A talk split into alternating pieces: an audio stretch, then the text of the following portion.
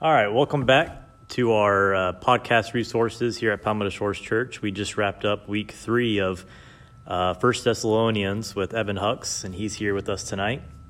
Um, today, we're going to really talk about some deep theological issues that uh, a lot of people talk about and really have questions about. A lot of it being centered around the second coming of Christ, and you know, what will that look like um, in the future, or um, you know, how should we live uh, knowing that the second coming of Christ is coming. And um, Evan did a great job of explaining and uh, walking us through this passage. And uh, so we're going to jump right into it. And Evan, if you want to just kind of um, share with us a little bit, we wrapped up the end of chapter 14 um, through uh, chapter 4, verse 13 through 18, and really honed in on um, what does uh, death mean for us as believers, and you also compared it to um, what does it mean for those who aren't believers. So, uh, share with us a little bit about what it means um, for death uh, for believers, and what it means to be asleep, and how that relates to our faith. All right. So, yeah, in First Thessalonians, one of the big ideas of um, Paul here is that believers who are in Christ, even if they are passed away, they have the opportunity to be resurrected and live again. That's one of the things that Christ promises us um, as he is here on this earth. He says, as he, you know, has died and been resurrected, if we are in Christ, then we also have the opportunity that even though we die, he will resurrect us, you know, by his power. So, one of the big ideas um, that I was talking about in First Thessalonians chapter 4 is that Paul describes believers who are dead as just sleeping. Um, and the tense that he uses is like a it's a present tense. They are currently asleep, which still implies that there is hope of them being woken up or for them being resurrected and brought into a new life. But one of the things I talked about tonight was that he also describes Christ, Jesus Christ himself, as not asleep, but experiencing the full wrath of God and experiencing the death that he has graciously taken away from us. So Christ has experienced the full wrath of God and experience the full weight of death and sin. And that is what provides us with the opportunity just to be, you know, temporarily asleep until Christ comes back and truly resurrects us and brings us into our um, eternal place with Him. So it's just that with hope in Christ, we are not finalized in death. That is not our conclusion but we are just asleep, waiting to be resurrected and brought back to life um, by Jesus Christ when he comes back. Yeah, that's great. And um, even following up with that, I'm going to read verses 16 through 18 um, of chapter 4. And uh, that says, For the Lord himself will descend, upon, or descend from heaven with the cry of command, with the voice of an archangel, and with the sound of a trumpet of God. And the dead in Christ will raise first. Then we who are alive, who are left, will be caught up together with them in the clouds to meet the Lord in the air. So we will always be with the Lord. Therefore, encourage one another with these words. Um, just this uh, discussion that we had tonight with with the sound of a trumpet and it coming, you know, like a flash of lightning. You described it as. Um, can you share with us a little bit? Um, what does that mean? There's a lot of speculation and what that'll look like in that day um, when that does come, but how do we live in that in that moment now expecting this uncertain kind of event that's to come? Yeah that's a really good question. So the term that is used here um, as describing you know how god and how christ will bring us into um, his kingdom like our final place with him he describes it as being caught up, which implies, you know, in the Greek, it's a term that um, just tells us that it will be a forceful act it is by the power of God, so it will be done in great power. Um, but also just the um, what is it? The um, kind of indescribable speed of it all. Just like the fact that it will come so quickly and suddenly that people that are still here, people that are left, will they'll be in awe. They'll be just wondering what's happened. Um, so, what that means, the way that it's put in First Thessalonians, is that it will happen as a thief, you know, creeps into your home. You don't expect it. Um, you might realize it later. Um, and then in Matthew chapter 24, Jesus describes it as a lightning strike. It will happen so suddenly and so greatly, it will resemble what we see as lightning with power and with speed. Um, and it's not expected. So, one of the things that I would encourage everybody, everybody listening, everybody that is a Christian, is that the fact that we don't know when this return will happen, that it will happen suddenly um, with some signs, but ultimately without warning, is that we need to use our lives for a light and for the mission of Christ and the purposes that He has given us while He was here. Because the, re- the reality of it is, without the knowledge of exactly when this is going to take place, there might be people that don't know Jesus that we love and that we respect and that we want to spend an eternity with. So, just in preparation for that day, the best advice I could ever give to anyone is just live as though you are dwelling with the Spirit. How would you live if God was right next to you every single day? Because we don't know when He's going to come again. Um, so, one of the things that Paul encourages us to do is be ready to live like that day is today. And what that means is just exhibiting the fruits of the Spirit that Jesus has given us, being loving to others, you know, expressing the gospel, giving them the message of grace that they need to experience eternal life, um, being patient with people, being loving.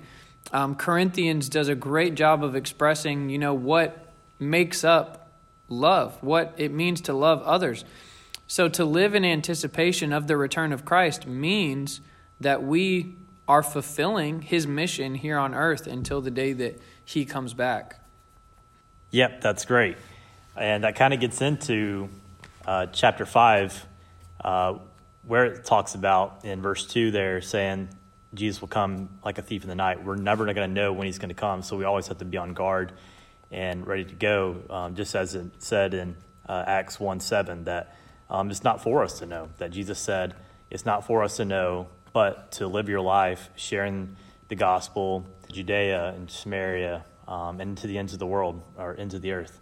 That we'll never um, know the exact details of it, but we've been given a task uh, to con- continue through the rest of our life um, until that day comes. And um, you've hit on really good points on just um, how should we live already, and um, is there anything else that you wanted to um, kind of share with us about uh, you know that last piece of chapter five, um, uh, one through eleven, talking about um, just staying on guard and um, living your life that um, reflects the glory of God already, because um, we don't know when it's going to happen, but uh, we can't waste our life sitting here wondering and thinking about when it's going to happen, but um, how do we live our life today um, in light of um, some uncertainty, but also knowing exactly what's going to happen. Yeah, I actually, I have, I think I have a really good last word. Um, I don't think I shared it tonight, but I wrote it down. It's in my notes. Um, so, in chapter 5, verse 9, it says, that through the power of Christ, He has given us the ability to forego wrath, that He has taken that upon Himself so that we would not have to experience that. So if I was going to give kind of just a last encouragement or a last um, word of advice in guarding ourselves or just being prepared and being steadfast, you know, before the Lord, being perseverant and like finishing well. Um, I would I would say to you Romans 14 verse 12 says, "So then each of us will give an account of himself, which is ourself, to God." So, if you are a believer in Christ, that account that you are giving before God is the righteousness of Jesus Christ.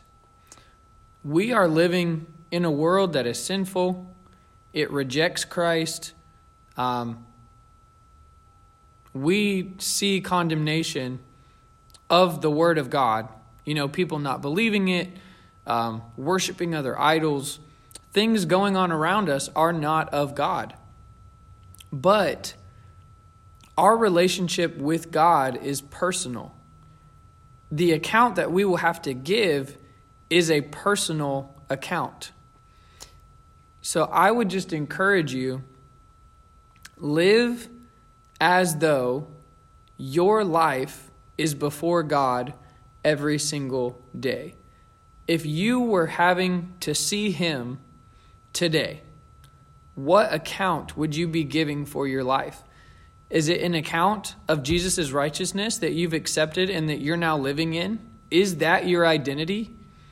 Or are you still living for the world that's the kingdom of darkness? You know, Satan is prowling around like a lion, being the prince of this world, having dominion. And if you're living in that, if that is your identity, then the account you will give before God will not meet his standard. Jesus is the only one who can meet his standard. So the account for your life, as it says in Romans 14:12, needs to be an account that Jesus has saved you, that he is standing in your place. And if he is standing in our place, are we if we are truly finding our identity in Christ, his example is what we should seek after. His example being an imitator of Christ. Paul says it in 1 Thessalonians. He praises the Thessalonians for being imitators of him and his disciples and of the Lord Jesus Christ. So, if we were to give an account today, would our identity be an imitator of Jesus Christ? Or are you still living in the world? Have you accepted that mission? Have you accepted that commandment that He has made with us? Or are you just waiting blind, you know, living for yourself, not quite sure what you should be doing? I would encourage you to plug in, really find people that are diving into the Word. This Sunday seminar is a great group. I was very encouraged tonight with how many people showed up and just the great conversation we've had. Being in Christ is living in that identity. So when you bring your account before God, is it Jesus or is it you? That's what I would encourage people with today. Yeah, that's really good. Um, there's not much else to say to that except amen. And uh, I think it's it's a great reminder for us to live by. And um, I will say again that Evan did a great job in explaining this um, tonight and sharing with the group and had a great discussion. And um, these passages like this, especially centered around end times, can often seem kind of um, unsettling or maybe a little scary at times, but it shouldn't be something that we as believers should be scared of, but um, should really embrace and look into and study. And um, it should allow us to really draw closer to God and worship Him and um, praise Him because He's got it in control. We don't have to worry, and He's taking care of us, and it's that's proven in Scripture through throughout. So, um, I would encourage you um, also to uh, really study and look into these passages and um, just read for yourself the encouragement that we receive um, from God through Paul that um, that there is uncertain times, but through God, it's it's not a mistake. Nothing is just by chance. It's everything's going to work out to His glory. So, uh, I just want to uh, thank y'all for joining us again tonight and uh, or today, whenever you're listening to this. And um, uh, next week will be the final week in Thessalonians, First Thessalonians, as uh, Evan will close us out, uh, concluding chapter five, and then kind of giving us a um, breakdown and summary of, of the book and maybe looking at a few other passages as well. So, uh, thank you all again for listening, and we'll talk to you next time.